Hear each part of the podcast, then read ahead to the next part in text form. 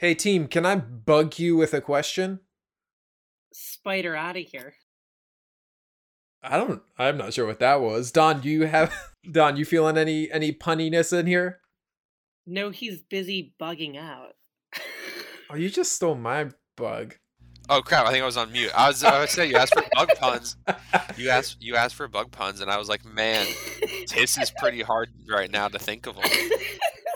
It was just silence. I was like, oh no, we lost Don. No, I was really proud of that bug pun though. I love you guys. You guys are great. Welcome everyone to a, another episode of Pokey Science. We have cameraman Chris, Professor Madison, It's not very scientific right now. and Fisherman Don, as always. How's it going? We have a wonderful interview today about a study we actually talked about a couple weeks ago on the news, a paper published about jumping larvae. Mm-hmm. And so we have one of the authors as a guest today to tell us about that research and then tell us about some of the wonderful larva Pokemon that populate these games. I mean, the idea of jumping larva kind of scares me. D- have you seen the photos? It's wild. Do you want ants? This is how you get ants. Ants don't jump. This was it was only observed in some it was some beetle. I forget the kind of beetle, but that's why we have our guest here to tell us about it. Do you think he will? I- If he doesn't, I will ask him. Cue the music.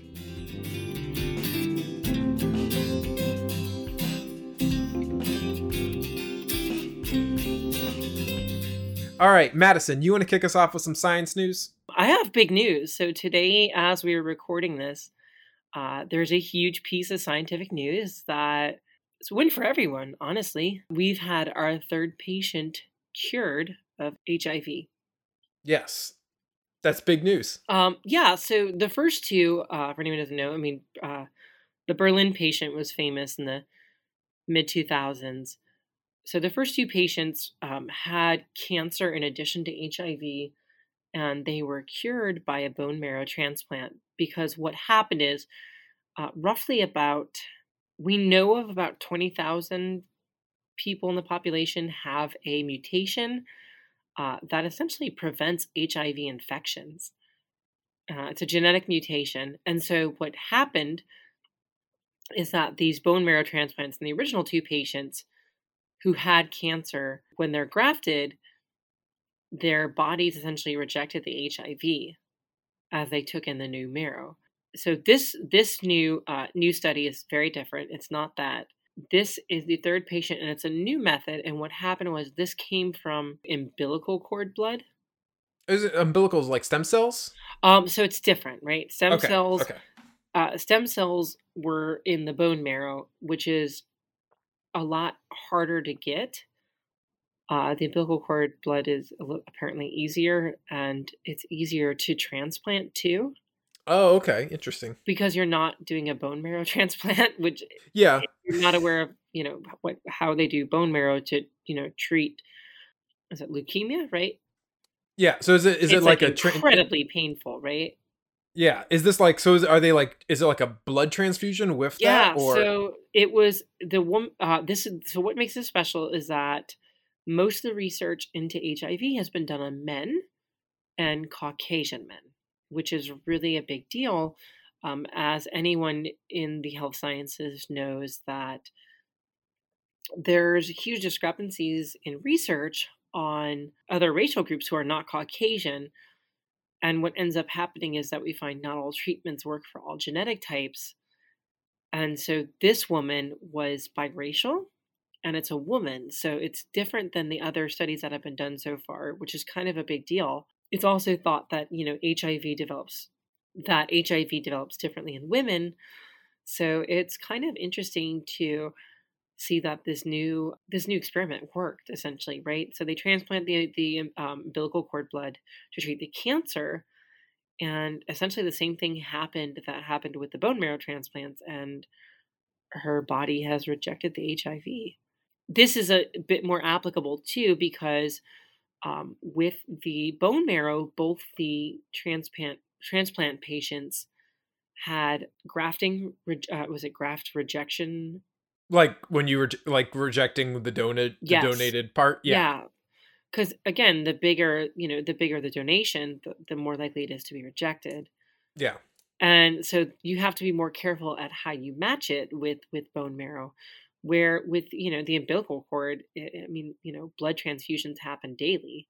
It's just like same blood type, good uh-huh to go. uh-huh. So there's a lot there's a lot more um possibilities for for outcomes because of this research. Yeah. i think it's really great though to see that you know we're making progress here. I i didn't think i'd see this in our lifetime. No, it's it's definitely uh, good to see and and to kind of keep an eye on, see how it continues to kind of grow, grow from here, and hopefully it's just the first step, you know. Well, and I think for any of us in the LGBT community, like it's it's a really big deal to see HIV being taken seriously. Especially after, you know, 20 years it was not taken seriously at all. It's one of the longest lasting, you know, um, epidemics. And, you know, seeing it being treated so seriously is kind of a big deal.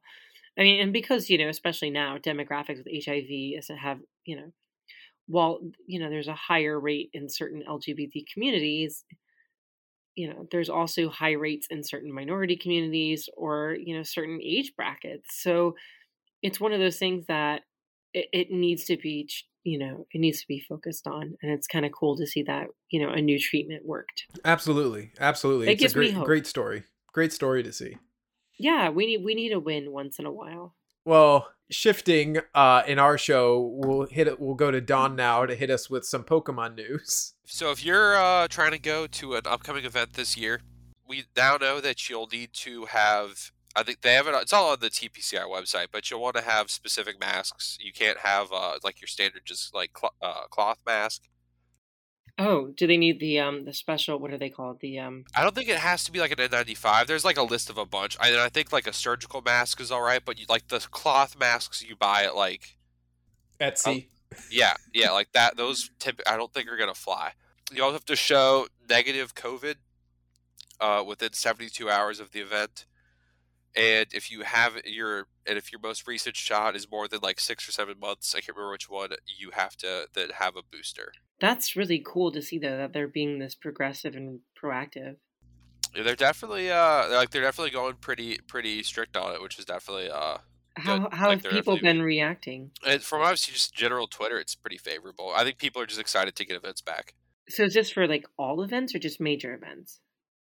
For premier events, which should be like regionals, nationals, worlds, etc. We haven't talked about it since Don, but the the Florida regional was canceled. Yes, it has. We're still left with what? Jersey, Salt Lake, Vancouver. I believe we have like Indy. Well, I, like Indy might be um might be uh inter, like internats. It's never there at Columbus. Um, Columbus is usually Columbus is always internets. it's only been like that for a couple years. I think Indy is internationals this year. Is it? It was Indy for like a very long time, but um, I'm not sure. Anyway, but yeah, we have there. We have Jersey. We have Utah, which is like coming up. Yeah, March 18th, which the registration's open for Utah. Yes, I think there's also Madison and like Milwaukee. I thought there's a Can- oh, is it Milwaukee? Yeah. There's also a Canadian. There used to be a Madison. Vancouver. It's Vancouver. Yeah, in Vancouver. That's the other one. I want to go to Vancouver. But yeah, I'm looking at maybe going to like New Jersey, maybe like the one in Indy. But I guess the the other Pokemon news bit is Aegislash got dropped into Unite. Oh yeah, I I have still need to play Unite. How is Aegislash? I haven't gotten a chance to try Aegislash, but I don't think the world is ready for Aegislash to take it over. I like it a lot as a Pokemon. I've always thought it was cool, and I think it's sad that they nerfed him. I'm very curious what silly outfits they're gonna give Aegislash. I want to see it with a bow tie. Oh, I feel like it's it's ready for a bow tie. tuxedo Aegislash. I've always like really wanted them to make an Aegislash plush. They don't have Oh, one. Gen 5's coming up. I know, but that's Gen I bought- six. Is it? Yeah, and I'm because I'm waiting for Gen five because Gen five would have Archeops. That's right. That's and right. and yeah. Haley's really big into dinosaurs right now, so she has like a bunch of dinosaur Pokemon plush. They're really cute. Last bit of Pokemon news because it would not be Pokemon news without me dropping something about Pokemon Go. Oh, I got I got my second ever hundred percent dude the other day. I got an Osril. Oh, that's a good one to A have. what? Azurill. Baby Smart. Marill. Baby. Oh, oh, oh. Azurill. Azurill? I say Azurill. I always called I it say Azurill. Azurill. Azurill. We know. It, oh, we all know what we mean, though. Yeah. I do now. The game Pokemon Go is joining in the tried and true legacy of the mainstream Pokemon games where they take a mechanic and just give it a new name because now we have a bigger form of shadow Pokemon. like like Alpha Shadow, Alpha Shadow Lugia and Alpha Shadow Ho-Oh. sick. so what does the alpha part do? Uh basically Sacred Fire and Aeroblast are getting if you keep them shadow, they the move itself is more powerful and if you purify them it gets like stupid powerful. So yeah, and then we have the Johto the Johto tour event at the end of February where you pick gold and silver and they just released all the if you you have to pick which team you are and uh the mons that come that spawn with if you pick silver or if you pick gold. But I'm gonna pick silver because Lugia is better. Oh, I messed up. It's it's Apex Lugia, not Alpha Lugia. That's a Legends goof for me. Well, Legend is sick too. Well, that's all the news that I had. I think that's it for you all too. So on that, well, let's. Uh, I'll jump into the interview, and then I'll see you all at the wrap up. Oh, let's not get too squirmish. That was a bad Is joke. Squirmish even a Pokemon? I don't know. I think she was. I think she was going for squeamish. I was gonna go with squeamish. I can't even. all right.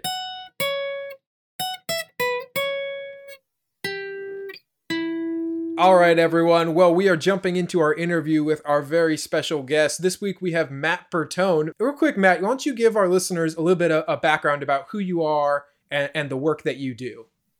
Sure. Uh, my name is Matt Bertone. I'm an entomologist at NC State University, as well as the director of the Plant Disease and Insect Clinic. Uh, and I uh, identify insects and arthropods and uh, other critters for people who either just want to know what they are or are usually uh, there's some kind of pest issue or something. And and you actually run one of my favorite or help run one of my favorite Twitter accounts, which is the the Recluse or not, correct? Yeah, yeah, that we actually started a long time ago. I haven't been active on that account for a while. You know, work got in the way, but um, yeah, there was a it was a really great resource we were able to provide, and and I think some people are still uh, providing those identifications. It's uh and and did you you start you did you start that one or did you inherit it? I, I helped start it. So, along with uh, Catherine Scott up in Canada, who's an arachnologist and works with uh, Black Widows, and uh, Eleanor Spicer Rice, who is a uh, science writer here in Raleigh uh, and who graduated from our department. So, we've been uh, friends for a long time. Awesome. And then just you know, you talked about helping people identify. You know, what obviously you do it beyond just the recluse or not, but you know, what's the what's the drive? What's the purpose there? You know, what are you trying to help connect people with? Most of uh, the information in science and biology is based on accurate identifications. So, uh, first, before you can do anything in science or or even in applied sciences, like what I do in extension to help uh, with real world issues like pest problems, is first figure out what the actual organism is, because without that, uh, you can't get any information. You can't really figure out what's going on. And so, uh, I help with particularly the more difficult situations. Uh, but I help all different types of clients uh, correctly identify what they've got and uh, also give some information about their biology and whatnot. And then uh, one one lo- one last question, sort of about about you. But how did you get into entomology? You know, what what, what drew you to that field?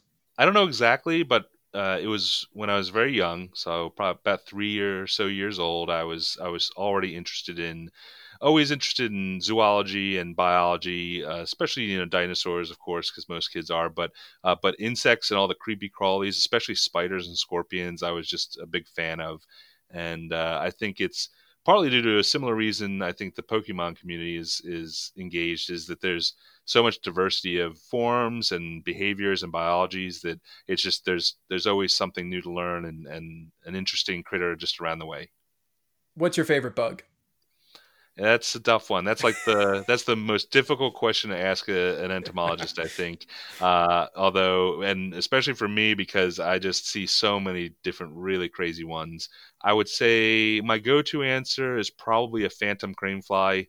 Uh, they're just very very charismatic insects, fairly uncommon, but you can find them widespread around here, uh, and they're just they're just very pretty amazing insects. Awesome, awesome. Well, uh, we uh, I, I reached out to you because you were part of a, a paper that was just published about jumping larvae, correct? Uh, yeah, that's correct. What's the story behind this this research? You know, what what were you all what did you observe that, that kind of sparked this and, and what kind of drove you all into this into this finding and, and the, i will get into the implications later so you know what what kind of sparked this this research so this was basically a, a surprise find this was something that just came about from fairly routine collecting that you know did not i did not expect to to observe this behavior but um, long story short, uh, there was a, a, dead tree on campus that was growing some fungus on it, and there's lots of insects and other critters that are attracted to that type of situation. And so um, it was right outside of our building, and I wanted to collect all the a bunch of insects from there, just for specimens and for photos. And uh, when I brought them in the lab and was taking live photos of them, I I saw the beetle larvae. Uh, this one type of beetle larva would crawl and then do this hop basically, and and then the rest is history. I, I told uh, Dr. Adrian Smith at the North Carolina Museum of Natural Sciences, who I collaborate with uh, a good bit, uh, that this was something interesting. Maybe we should film it and and s- describe the behavior. And basically, it snowballed from there into a full fledged paper. When you say they jumped, how how you know how obviously larvae jumped, but like how how big of a jump are we talking? So the larvae are only about five millimeters long, or about a quarter of an inch, mm-hmm. um, and they jumped on average about um, about a body length and a half high and two body lengths long. Uh, some of the record jumps were about four body lengths long. Uh, so not a huge distance, but uh, definitely in relation to the body size, they they can jump further than most people. yeah, so they, they they've got me beat if we're talking body size comparisons. Yeah, so how like mechanically how did you uh, observe this working you know because obviously they're not jumping like we are no and uh, they don't they don't jump like a lot of insects do so they're you know if you think about a cricket or a grasshopper they kind of just use muscles uh, they sometimes have a, a, latching mechanism in their leg to kind of use that uh, those muscles and that that force to um, spring the legs into action and they kind of launch off the off the substrate uh, and a lot of other insects will do this. They'll kind of use um, push some kind of uh, uh, appendage off the substrate, which will launch them up in the air, kind of like a spring. These beetle larvae were fairly unique among insects, uh, and uh, in that they use a latching mechanism to uh, create this spring and this buildup of energy. And their latching mechanism was actually they would grab onto the ground firmly planting them down and then they would arch their back and kind of press their body into kind of a spring, which would load some energy, and then they would release the ground with their legs, and this would cause them to fling up to, into the air. When you uh, observed it, was there any sort of are they doing this intentionally for a reason to get around faster or is this just kind of them just messing around with their bodies like what's what's the the, the purpose of this movement as as you might hypothesize so we don't actually know exactly what the purpose is. We weren't able to have enough specimens to uh, experiment, say manipulate them or do different experiments. Uh, and we we would love to learn more or have you know other researchers follow up on this. But from our uh, from our observations, you could just put them out on a out in the open on some uh, on the on a tabletop or something, and they would crawl for a short distance and then kind of jump. So you wouldn't need to particularly touch touch them or do anything uh, to them to make them jump. But they live under bark typically, or kind of in hidden spots where this their fungus that they feed on is found. And uh, so we don't think that they're actually jumping kind of in, a, in everyday life, but we do think that when they're exposed or uh, out in the open in some other way, this jumping actually is a more energy effective way to get around than to just crawl. Oh, okay. So it's maybe just in like a stressful situation trying to get away faster, basically. That's what it seems like. Uh, you know, they it probably helps them avoid predators or get to a new site. Maybe if they're going to pupate, they they disperse from that site, and uh, this is an easy way to do it. It's not a very good way to do it if you want to try and get in this particular direction because they don't have a very good way of aiming. But uh, but it's still better than walking, and so they're kind of just probably hopping around to to see where they can get. And then uh, these are beetle larvae, correct? That's correct. Uh, so are the beetles that they eventually become are they known for for jumping at all, or is this just kind of some weird little thing that that you just noticed with the larva? The the adults don't jump at all. No, they just crawl around and they can fly. Um, there are jumping beetles, uh, uh, adult beetles that will jump. Uh, even some really famous pests, they're flea beetles and things like that. Uh, but in this group, there there's one kind of strange, rare group in I think Southeast Asia that's related that has hopping adults, but otherwise it's uh, it's fairly unknown for the adults of these groups to jump. Well, who needs to jump when you can fly, right? Yeah, exactly. You, you talked about you know maybe someone wants to run a little bit more of this research down the road maybe you all what what are the implications of of expanding on this research you know what can we uh, or, or further researchers learn to gain from from working with this kind of info I mean, this is this is mostly basic knowledge. It's it's just knowing what's out there uh, and what the possibilities are. Uh, I don't know that it would necessarily um, be able to be, say, engineered into something useful for us because honestly, we do use latches very similar in a similar respect to what they do. So uh, they're not really, they don't really have any really specialized anatomy for doing this jump either. So it's not like they've evolved something that we could say uh, harness the the power of or something. So it's it's mostly just kind of knowledge that this exists and that uh, uh, why this happened evolutionarily would be interesting to know. Also, how common it is among close relatives, because we we did happen to find with uh, with our collaborator in Japan who observed it in a different genus of uh, beetles, close relatives, but uh, uh, kind of distant cousins, basically. That it's actually more widespread in this group of beetles. So. Um, we're not sure exactly what the implications are, but you know the first step is always describing it. Well, you can't ask. You can't answer a question you don't know to ask.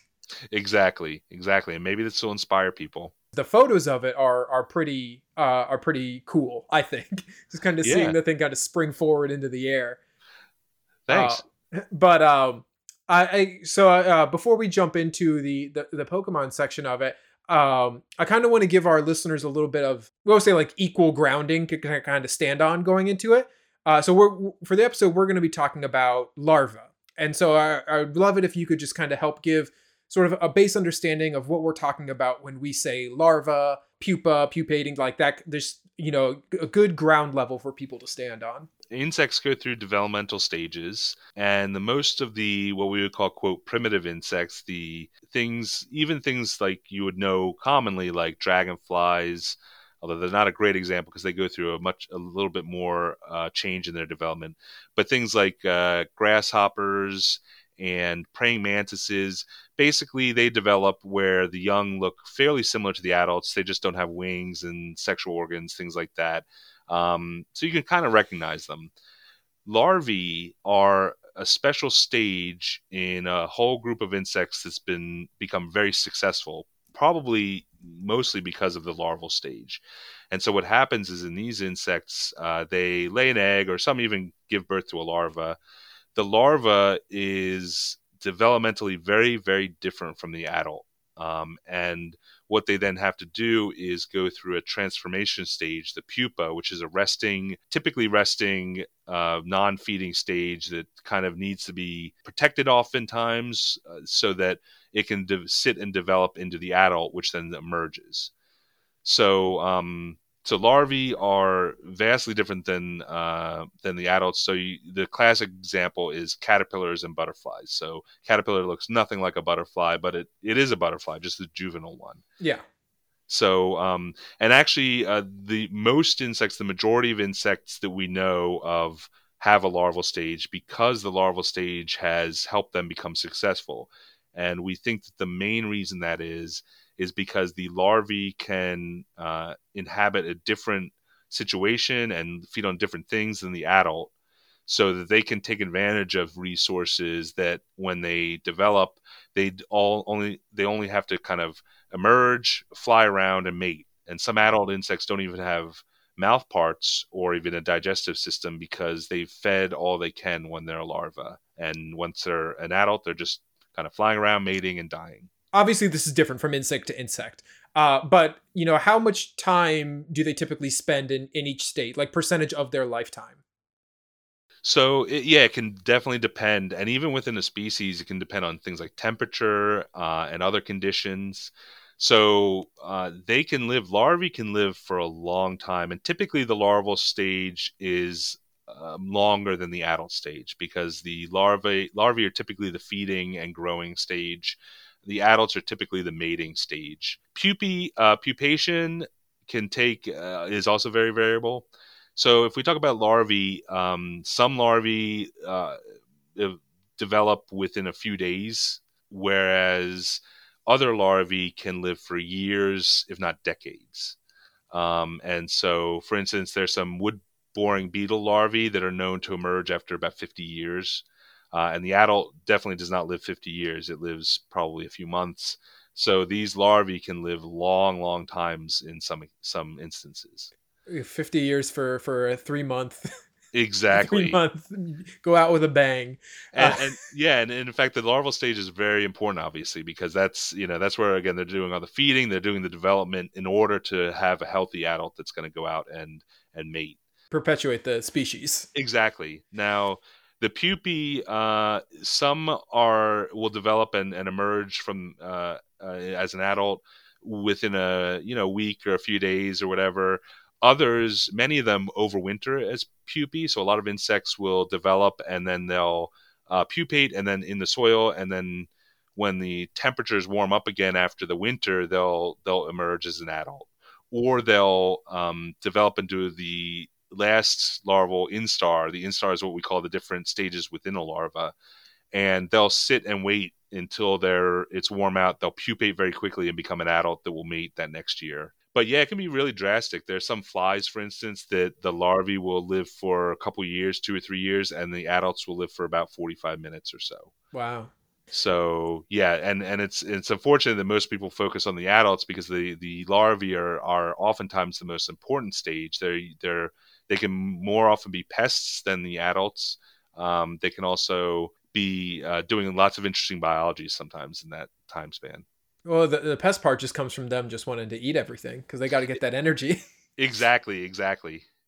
Um, so with the and then with the uh the the pupa stage, obviously everyone knows you know caterpillars, chrysalis, cocoons, and all that kind of stuff.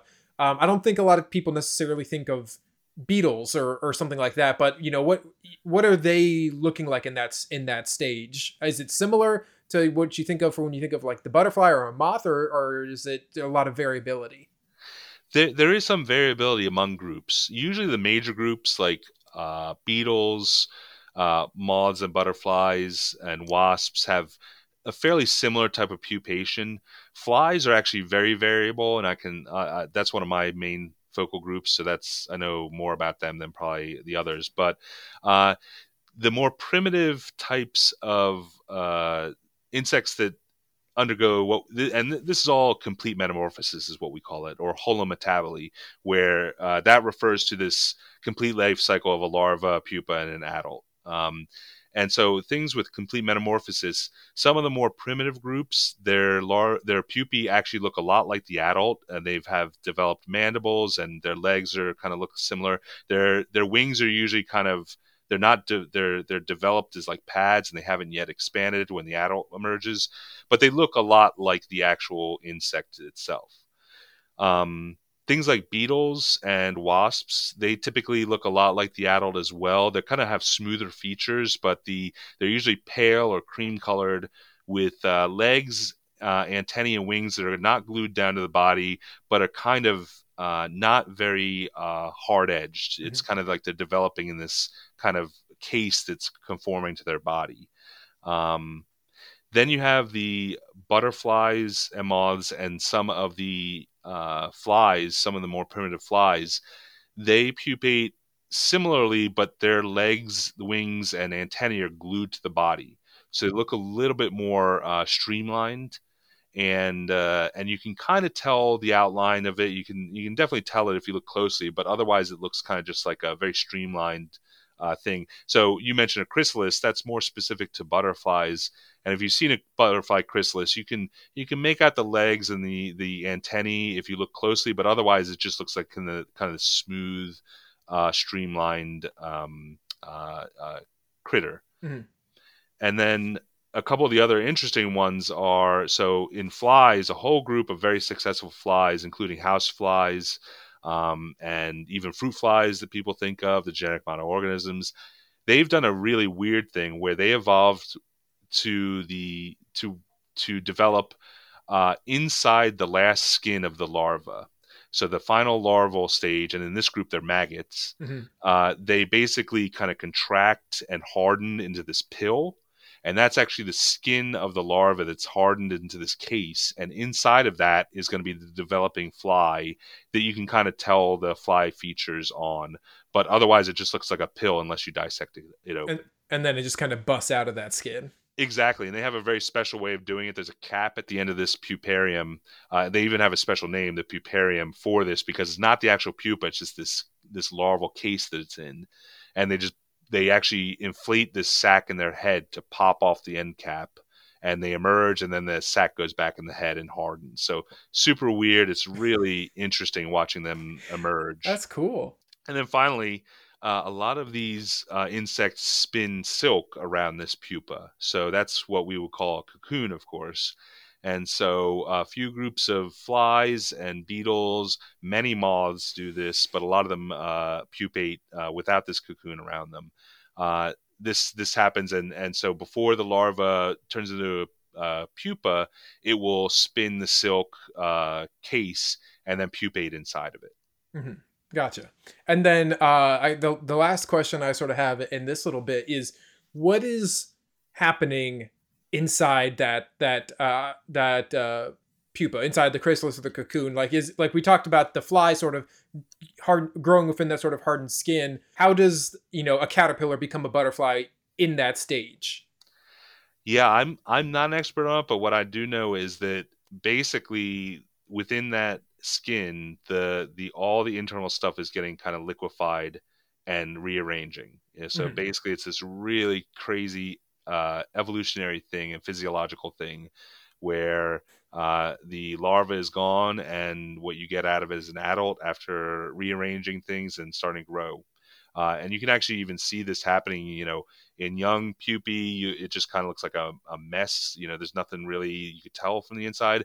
As they get older, you can actually see the adult inside the pupal skin. And you can tell sometimes when they're about to emerge because it looks like a fully formed adult at that time and you may not know the answer to this, but is there any sort of memory carryover, if that's measurable in this situation? I, they've done studies with this actually, and uh, I'm pretty sure they found that there was. There are some parts of the larva that still remain afterward uh, that get transferred to the adult. Um, and of course, there's all these different hormones that are involved with all this. Uh, same with shedding the skin. So so insects do have hormones and things like that. But um, as far as I know, there was there were some studies done classically that showed that um, the moths could remember things from when they were caterpillars, basically. Larvae and, and grubs and all that are very popular food sources for other animals, and you know why is that? Why are, is it purely because they're easy prey, or is there something like nutritionally about them that you know is causing them to be targeted? Yeah, so the, I think it's mostly because they're they're often they can't defend themselves. Many of them they're kind of just a grub or something like that. Now they may be in a situation that's protecting of them, so they're in the soil or in some wood. They don't really need, need many uh, defenses. But yeah, since they're building up so much fat and and they have fat and muscles in abundance and not a lot of crunchy bits. Uh, they're, I think they're a much loved resource for a lot of things because they are tasty. They're full of lots of nutrients. Very, very nutrient dense food. exactly. And that's why a lot of the caterpillars that are exposed uh, out there, they're either uh, camouflage, they look just like a leaf, or they uh, like those swallowtail butterfly larvae they are they mimic snakes or something or they have spines or or or taste really nasty because uh, there are lots of things that want to eat them and again, as they get more hidden, they get more uh, less distasteful because there's really not a lot kind of uh, trying to find them. So, for instance, humans do eat uh, larvae as well in many cultures, um, uh, and one of the ones that's like a favorite, for instance, is the palm weevil, and the the the the larvae of these beetles, the beetles are are big. They're over an inch long, and the larvae are, are well over an inch long, and uh, they're soft and they they're fried up, and people eat them. They they say they're really delicious. Um, so again, yeah, not a lot of uh, they're not toxic. They're just kind of full of fat and and some muscle and things like that. I think the not crunchy bits is also a pretty big draw. yeah, yeah, exactly. That when you when you're mostly crunchy bits and just a little bit of fat and muscle, like the adults of many insects are, uh, you know, bird is you know they'll eat them, but they're not they're not their favorite. I'm sure. Okay, cool. Uh, well, unless you have any other any other bits that you want to add into that sort of you know general topic discussion, um, I think we are good to to slide into the the next portion of the the talk. No, just that uh, larvae are really interesting, and not as many people kind of look at them and identify them as as the adults. Uh, you know, unfortunately, the larvae are typically cryptic. They're they're hidden somewhere in either messy things like dung or rotting vegetable matter or uh, dead animals, or they're underground or or hidden on a leaf. So people just don't uh, appreciate them as much as as I think they should be. Yeah, great. Well, that's where that's where we have you on to help build that appreciation. So to start, we're going to start with one of the original bug types in the game. One of the first ones that everyone caught back in Red and Blue, which is Caterpie. You, you encountered it in the uh, in the first little forest that you go through in the game. We're not going to, you know, this isn't any glass shattering moment here. This is this is a caterpillar, caterpillar into, into butterfly. Uh, but what I uh, wanted to, to talk to you about in relation to cat, well, first, you know, looking at it, beyond the fact that it's you know standing upright you know what are your sort of initial thoughts about it as as a caterpillar? Yeah i mean this uh, this is a pretty classic swallowtail butterfly larva. Um, and uh, and that's you can tell that that's exactly where they got the inspiration. It's the eye spots the false eyes the osmeterium they even discussed the osmeterium that little forked structure that looks like a kind of a snake's tongue. Oh like the y thing the pink y thing? Exactly yeah they even use in this uh in this entry they use osmeterium and it's actually the bright red antenna is actually that we a misnomer uh because the osmeterium is actually a spe- special gland in many uh, swallowtail larvae that does evert and does produce a really noxious smell. It's it's it's one of my least favorite smells ever. Uh, so so they actually that that is part of the the dex entries as it talks about it produces a foul stench. So that's that's actually pretty accurate. It sounds like it is, and uh, the it this the most common species that people see are called the uh, the um, parsley worms or you know the their black swallowtail larvae. They don't they look a little bit different color uh, but they feed on dill and uh, parsley and those types of plants that, and they get these chemicals from them, and they use this. And so I've smelled the ones on my in my garden, and they they're pretty repulsive, uh, even though they're really cute little things. Now there are lots of other swallowtail larvae that look more similar to this one. Um, I'm sending you a photo right now. You can see, but this is a spice bush uh, swallowtail caterpillars. It doesn't it doesn't have the osmeterium everted, so they keep this. Uh, it's kind of like a sac, a forked sac that's kept inside the front of the body, and when um, when an enemy comes, they'll pump it full of liquid and and and it'll emit this smell. It also is orange or red, so it looks like a snake tongue because the larva, obviously, when you see them, they look a lot. They're they're obviously trying to mimic some kind of snake or something like that. Yeah, and that's and that kind of you know you know the smell that kind of appearance the false eyes those are all sort of defense mechanisms against prey or predators exactly. predators yeah. Yep because they're they're out on leaves munching along and they um they're very conspicuous. Now when they're younger actually the species i sent you the spicebush swallowtail uh, when they're young they actually mimic bird droppings. So they're more modeled and they still have the osmeterium but they hopefully are hiding from predators and they don't have to use that as they get older, they get this bright green color. There's much bigger eye spots. They even have these accents that make them look like true eyes, uh, and they're very convincing mimics. And they're fairly large caterpillars too, um, over an inch long. So um, they can be uh, quite menacing looking. I would think if you were a predator.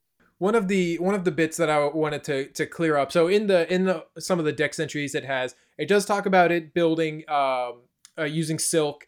Uh, it does say it becomes a cocoon. Are cocoon and chrysalis interchangeable? Is that fair, or are they just different things? And this is just a, a mess up.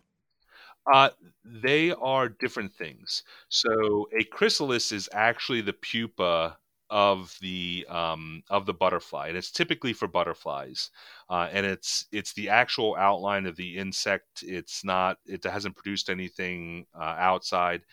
Whereas cocoons are silk, are the silk kind of coatings that many moths uh, produce. So silk silk that we think of, you know, the textile is is made by the silkworm moth uh, which is uh, uh, basically a domestic moth now, domesticated moth now. Um, well, then we'll jump into the the next one. We're going to talk about uh, Wurmple next. Uh, if you want to kind of you know looking at the the picture of Wurmple and what you've seen, what are your what's your your thoughts on this one? I wonder. It's so I was reading it a little bit. It said a small caterpillar like Pokemon. You know, it kind of looks like a caterpillar. Uh, so the interesting things about caterpillars uh, is again there the caterpillars is, is kind of the common name we use for the larvae of butterflies and moths mm-hmm. the, the order called lepidoptera caterpillars are typically known most most species have uh, three pairs of true thoracic legs so the thorax is the segment the section behind the head they'll have these will be segmented with claws for gripping uh, they're found in a lot of insect larvae but caterpillars are are fairly uh, unique in that they also have these fleshy legs on their abdomen that are false legs. They're called prolegs. These are tipped with little hooks uh, called crochets, and they're used to also grip uh, on twigs and plant surfaces, things like that. Um, and so when you see a long worm-like thing with lots of legs, and they're all true legs, it's probably something like a centipede or millipede, not an insect. Whereas insects again only ever have six true legs and then in caterpillars they'll have these false legs on the abdomen. So coming back to it when i look at this one you know it's got all these legs. It's got uh, i see five pairs of legs there uh, they're all fairly similar in form. So you know if you're stylizing a caterpillar then yeah this would look kind of like a caterpillar. But if those legs are all the same then it wouldn't even be an insect because it's got too many pairs of true legs kind of yeah. What are, what's the point of the false legs on caterpillars? It's just to grip uh, the substrate more, so that they because uh, they usually are elongate, have this long body, and so they will they will have these uh, these false fleshy legs with these hooks on them to grip the the the plant material. And the interesting thing is there's a whole group of wasps, uh, a primitive group of wasps called sawflies, and their larvae are almost identical to caterpillars. Uh, in fact, a lot of people get them um, misid'd. Uh, so they they also have fleshy prolegs on their abdomen. They have more prolegs, and they but they lack crochets. Um, and there's a couple other characteristics used to tell them apart. But you would, uh, uh, to the average person, they would look at both of them, say, "Oh, they're both caterpillars," but one's going to actually grow up to be a wasp, and the other's going to grow up to, to be a butterfly or moth. I gotcha. Okay, and then um, the the other factor about Wurmple that kind of leaps off is on its on its hind it's got those two kind of spike spike bits uh-huh uh, now in the in the game it talks about it it basically uses those for two purposes okay the first one is defense um, as much as it can defend itself from a bird. Uh, but you know are, is that something that we see in caterpillars is these sort of you know spikes that they can use for defense if, if needed to whatever degree of success they have with it yeah, so caterpillars uh, have evolved uh, an enormous array of, of different forms, from like really flat ones, the ones that live inside leaves themselves, so they'll they'll mine leaves and they're very flattened. Their their mouth parts are kind of in front of them, uh, to ones that are exposed that have all different sorts of body um, body developments. Uh, there are stinging caterpillars, of course. There's a there's several famous ones that are very venomous. Uh, not couldn't kill you, but could very much make you not happy when you get ruin your day. And uh, and then there are lots of them that have these crazy appendages used for um, uh, warning predators or kind of think a predator thinking, okay, that's kind of spiny. I don't really want to mess with that. There are even some that kind of flail around tails, paired tails like that. Um, and uh, if you if you wanted ever, I could send you some examples of some of them. But there's some really really interesting caterpillars out there um, that have developed all these um, defenses. Some actually do rear up, though. They'll uh, they'll point their rear end and their head and neck in, up in the air, kind of to make this kind of rear up, and and they'll spit out uh, na- noxious liquids from their mouths to defend against predators as well. So they the the caterpillars are not necessarily defenseless. Some even make really sharp sounds like clicking and chirping and stuff that'll freak out things that come and attack it. So uh, there's a whole variety of them out there that have these appendages. So that that's not actually that strange, in fact. Gotcha. And then the the the other bit about it is it said that it uses those spikes to pry the bark off of trees to to eat sap. Yeah, see that I don't know that, that there's any caterpillars that do that. That's uh, you know, usually these appendages are fairly fleshy, so they really wouldn't be able to get too much um, force from them.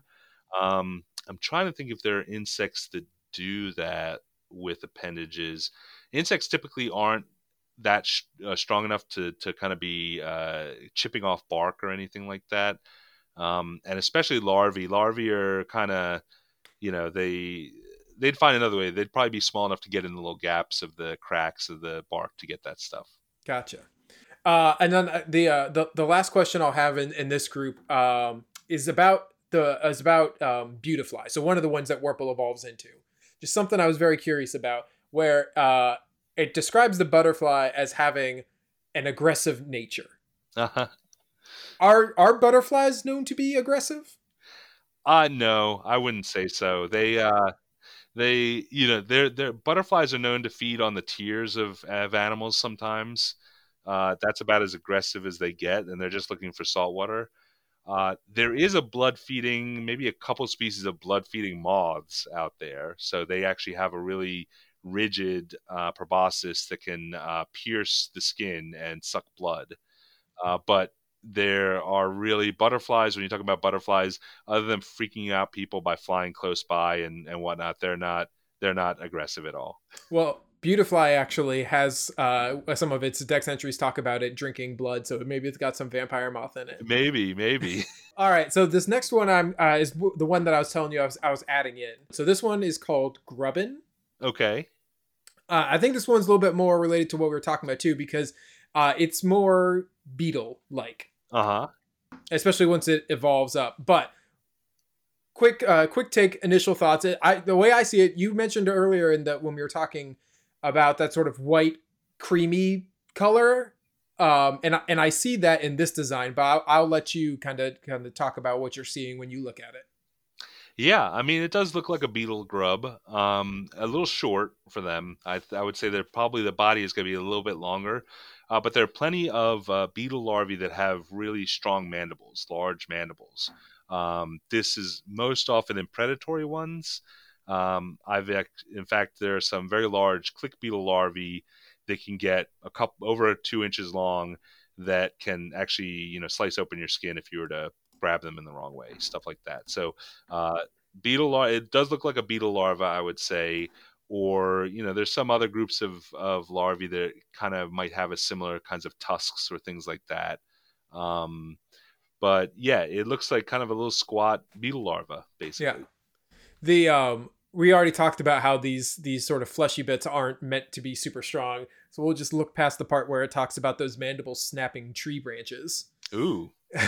Well there there are some i bet some large there are probably some large larvae that could um, maybe bite a pencil or toothpick in half. Okay, but, that's, that's pretty. But, that's pretty yeah, good. Yeah, not. I wouldn't say. Um, I would. Uh, I'm not sure they would be snapping trees in half. Uh, I'm pretty positive, but we actually apparently the largest one of the largest beetles in the world is very large longhorn beetle that uh, the body length is about seven inches long. Um, they have never found the larva of one of them apparently and from what I've heard, uh, larvae are typically a bit bigger than adult uh, insects. They have to, you know, they're bulkier. They kind of reduce down a little bit, even up to 20% size difference, which means that that could be about a 10 inch larva that, that might be out there somewhere. Wow. Okay. I mean, that's a pretty big larva. it is. It definitely. So one of the bits that Grubbins are relatively new ones. We don't have as many like dex entries to draw from. But one of the bits it talks about is it says that it actually digs uh, digs into the ground for to build nests. Now, is that something that we see beetles doing, or is that uh, sort of something they drew up for the game purposes? The larvae, so larvae are typically develop where the adults lay the eggs. So they usually don't have to go too far to find their kind of where they're going to sit around and feed and whatnot. So, um, would you know if if they were developing the ground, the adult to make sure that they survived better would probably have some kind of way to uh, inject the eggs into the ground. Uh, where the larvae would would, would then uh, develop. So, uh, for instance, white grubs are a very common uh, group of baby ga- they're baby scarab beetles, and uh, they can be pests sometimes of, of grasses where they feed on the roots and they live in the soil and the the adult beetles are outside kind of normally think of a japanese beetle or something like that. They'll mate and then they'll go uh, burrow into the ground or just kind of uh, uh extend their egg laying device into the ground and lay those eggs. So they don't actually have to dig into the ground if you were to lay eggs or a larvae onto the surface, you know, there's a good chance that someone's going to see them first and, and eat them before they can get in the ground. Mm. Um, there are some pests like uh, peach tree borers, which is a type of uh, of moth that they lay eggs near the plant, and then the the young larvae crawl over to the plant and bore into it. So they can actually um, chew the wood and make a borehole into it. I want to get your thoughts on this last one, but it evolves into uh, Vikavolt. Okay. It's actually they call it the stag beetle Pokemon. That makes sense. Yeah. Um, one of the, the the biggest question I have for you is this line is bug electric, which is a very unique typing in the game, and I'm curious if you have any thoughts as to if there's anything you know is there something that you can see in the real world that would have drawn this sort of bug electric typing for it that's interesting. So is it is it's always bug electric or So its that... pupa stage is bug electric. Ah. So Grubbin is bug and then bug electric bug electric. Huh. So um let's see. Well, so yeah, so when, uh, when we were talking about those larvae, looking at those larvae, um, I know that stag beetles are uh, really popular in Asian culture. Uh, rearing them and uh, kind of wrestling them and things like that. Not the people wrestling the beetles, but you know, wrestling beetles against beetles. Um, yeah. You know, they're really impressive mandibles in the adults. The the larvae can get huge, the size of your hand, basically, fit on your hand. Uh, and uh, uh, stag beetle larvae typically live in uh, feed on rotting wood. Um, and we actually found one, some in, on an expedition recently, just uh, just locally. Um, so as far as the electricity of them, I have to think of it. I don't know. There are no bugs or critters or insects like that that I know that produce electricity like that. Uh, as way as as a defense mechanism, say, or or in a way that they could they could use it. Um, yeah, it's I you know there may be little weak electrical fields, things like that. I'm not sure. There's there's probably some things that they produce, of course, um, but not enough to be a defense. Nothing mm-hmm. that you know. I've never been out there afraid that I'm going to get zapped by an insect. Yeah, uh, they have plenty of other ways to defend themselves. I think you know, as far as stings, uh, all different ways to sting and inject venom. There are, uh, you know, they could just physically bite or or pinch. Um, they're also, you know, producing these these nasty smells and toxins, uh, poisons, uh, as well as trying to think of what the closest to electricity would be. Um, there is a beetle that produces explosions out of its rear end. Okay. Uh, the bombardier beetle. It actually has two glands that have hold separate chemicals, and when they're mixed together, they explode. And so it does this, and you can actually hear the pops when it explodes. Does the um, does the bug die? No, no, it doesn't. It's perfectly fine. It's uh, it's it uses this as a defense. Um, and uh, what they do is when something tries to grab them, they they create that explosion which can uh, it boils and it and it can actually burn the skin. So uh, especially small things that they try and eat it are not happy about that. I bet not. Well, we'll jump. I've got one more. Sure. I mean, I'll let you be the judge. I I generally don't think of this one as being so much as a a bug. It's more so just because it's in the name, which is Uh-huh. larv- larvitar. Okay. Uh, it actually it, there's larvitar, and then it's pupitar, and then it becomes tyranitar, which we have talked about is just Godzilla. okay. Uh, but uh, but larvitar. So one of the bits that it talks about is uh, uh, we've already covered the eating aspects of it. uh-huh. Um, you know, it, it the dex in this one talks about how it eats so much soil that it adds up to a large mountain as how much it needs to eat. So it's a very hungry caterpillar. But uh, larvitar is born underground. hmm Um, is that something that we see, are? Are there any bugs that we can draw from that sort of have that uh, underground egg laying aspects of it for for digging up to then maybe feed on the dirt, or do they all come up out and start feeding on leaves? Uh, there are plenty of insects and relatives that live in the soil their entire life. Um, they may be uh, eating primarily kind of decomposing matter or plant roots or fungus.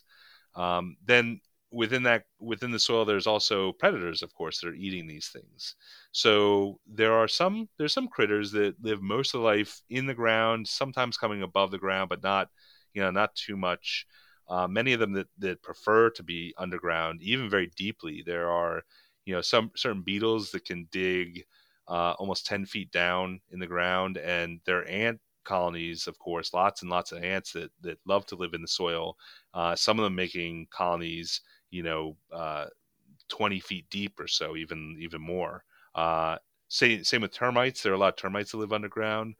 Um, trying to think of anything that comes to mind as far as that. It's it's a really popular place for for critters to live at least part of their life, um, uh, because you know they they can dwell in the dark. They have a lot of there's a lot of organic matter and a lot of other critters down there to feed on. So yeah, I'm not sure. Okay. All right. Well, looking at at Larvitar, is there any? Is it giving you vibes of any sort of larva that that you're familiar with, or is this more so just a naming convention that uh, that that it's drawing from and so and the eating?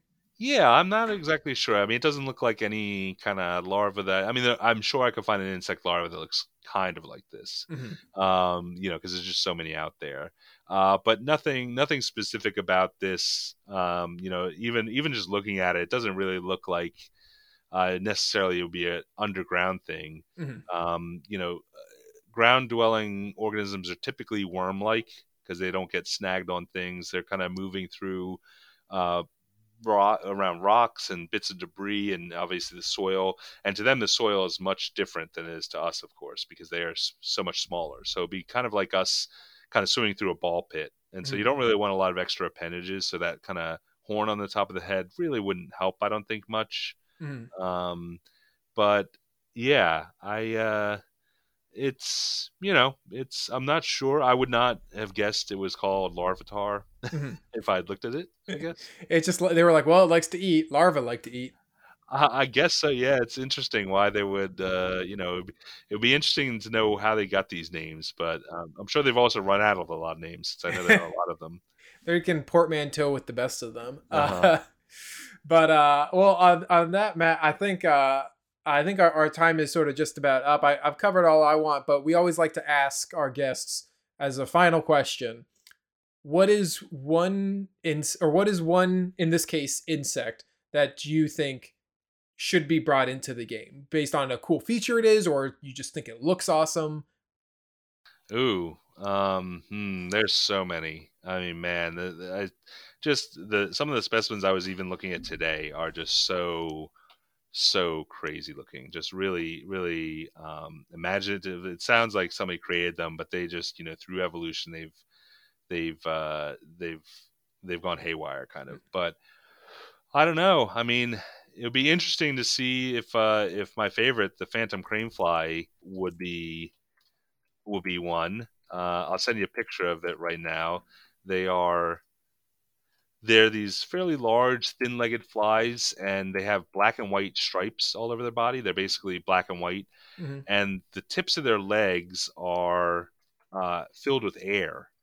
And when they fly, they kind of float and flutter, and they because of the black and white patterning, they kind of come in and out of the light. So that's why they call them phantom crane flies. So when you see one flying, they're really spe- spectacular looking. Um, they've got this really interesting head and face. Um, and uh, if I would just suggest look up uh, look up some videos on YouTube of phantom crane flies, and Okay. when you see them fly, it's it's mesmerizing. They're just really cool, and um, they're flies, and you know most people don't like flies, but these are large and charismatic, and and just very beautiful things. That's kind of my go-to favorite insect that you know I think people should know about, and uh, but there's so many other really amazing ones out there. I could spend hours and hours talking about every insect. Like it's just kind of like floating around. Yeah. Uh, did you look up the them Yeah. flying at all? Yeah. yeah Yeah, it's it's super strange and they, like i said they come in and out of focus and and that's their strategy really is to kind of flutter around so that you have no you know predator can't pinpoint it uh, they don't have any defenses they're kind of they don't the adults really don't feed the larvae are actually really long um, kind of caterpillar like creatures with a long rat tail Mhm. and they've got these little tiny pro legs with a single hook and they live in mud uh, where there's a little bit of water over it or it's just saturated mud and they stick this rat tail up out of there to breathe and then head down they're kind of feeding on the muck and the the, the stuff that's in there Mhm. um, so they come from this weird kind of muddy mucky beginning to this be this kind of really beautiful insect Gotcha. Well, uh, on that, Matt, thank you so much for your time. If people want to learn more about your research or maybe connect with you on social media, um, is there a handle or something that you want to plug uh, or somewhere you want to direct people towards? Yeah, um, uh, people can see my photos on Flickr. Uh, if you just search Matt Bertone Flickr, you're gonna find if you see a lot of insects, that's gonna be me. There aren't many of us uh, Matt Bertones out there. Um, and uh, I'll send you my Twitter page, so my my Twitter account uh, that I that I tweet a lot of fun photos or you know things like that, uh, things I find in the lab or whatnot that might interest people. I think that uh, that about wraps it up. Uh, but I've very much enjoyed it, so thank you for coming out. Maybe we get you back on talk about some spiders sometime. Sure, that'd be great. I, I really enjoyed this. It's it's fun, and uh, you know that that's always been the thing about Pokemon is that you know uh, a lot of uh, you know the whole collecting. It's uh, you know that's a lot like insect collecting too. You really you're out there looking for the variety. You're finding these things. Uh, usually we kill them and we just kind of they don't they don't go into a ball, but they uh, they we kill them and put them on a pin but we do it you know in a way that is good for science uh, and and helps helps us understand the world better um, and uh, and and and really be able to appreciate them even long after they're gone. So uh, so yeah it's I definitely suggest getting out there and looking at the all these critters out there. And that's the great thing about insects and other arthropods is that you know you don't really have to go far to find them. I basically I like to mention to people that you know the things, the animals other than humans that that people come in contact with most the most of the time are either pets, squirrels, birds, or a huge amount of insects and spiders. All right, well, everyone, we will catch you all in the wrap up.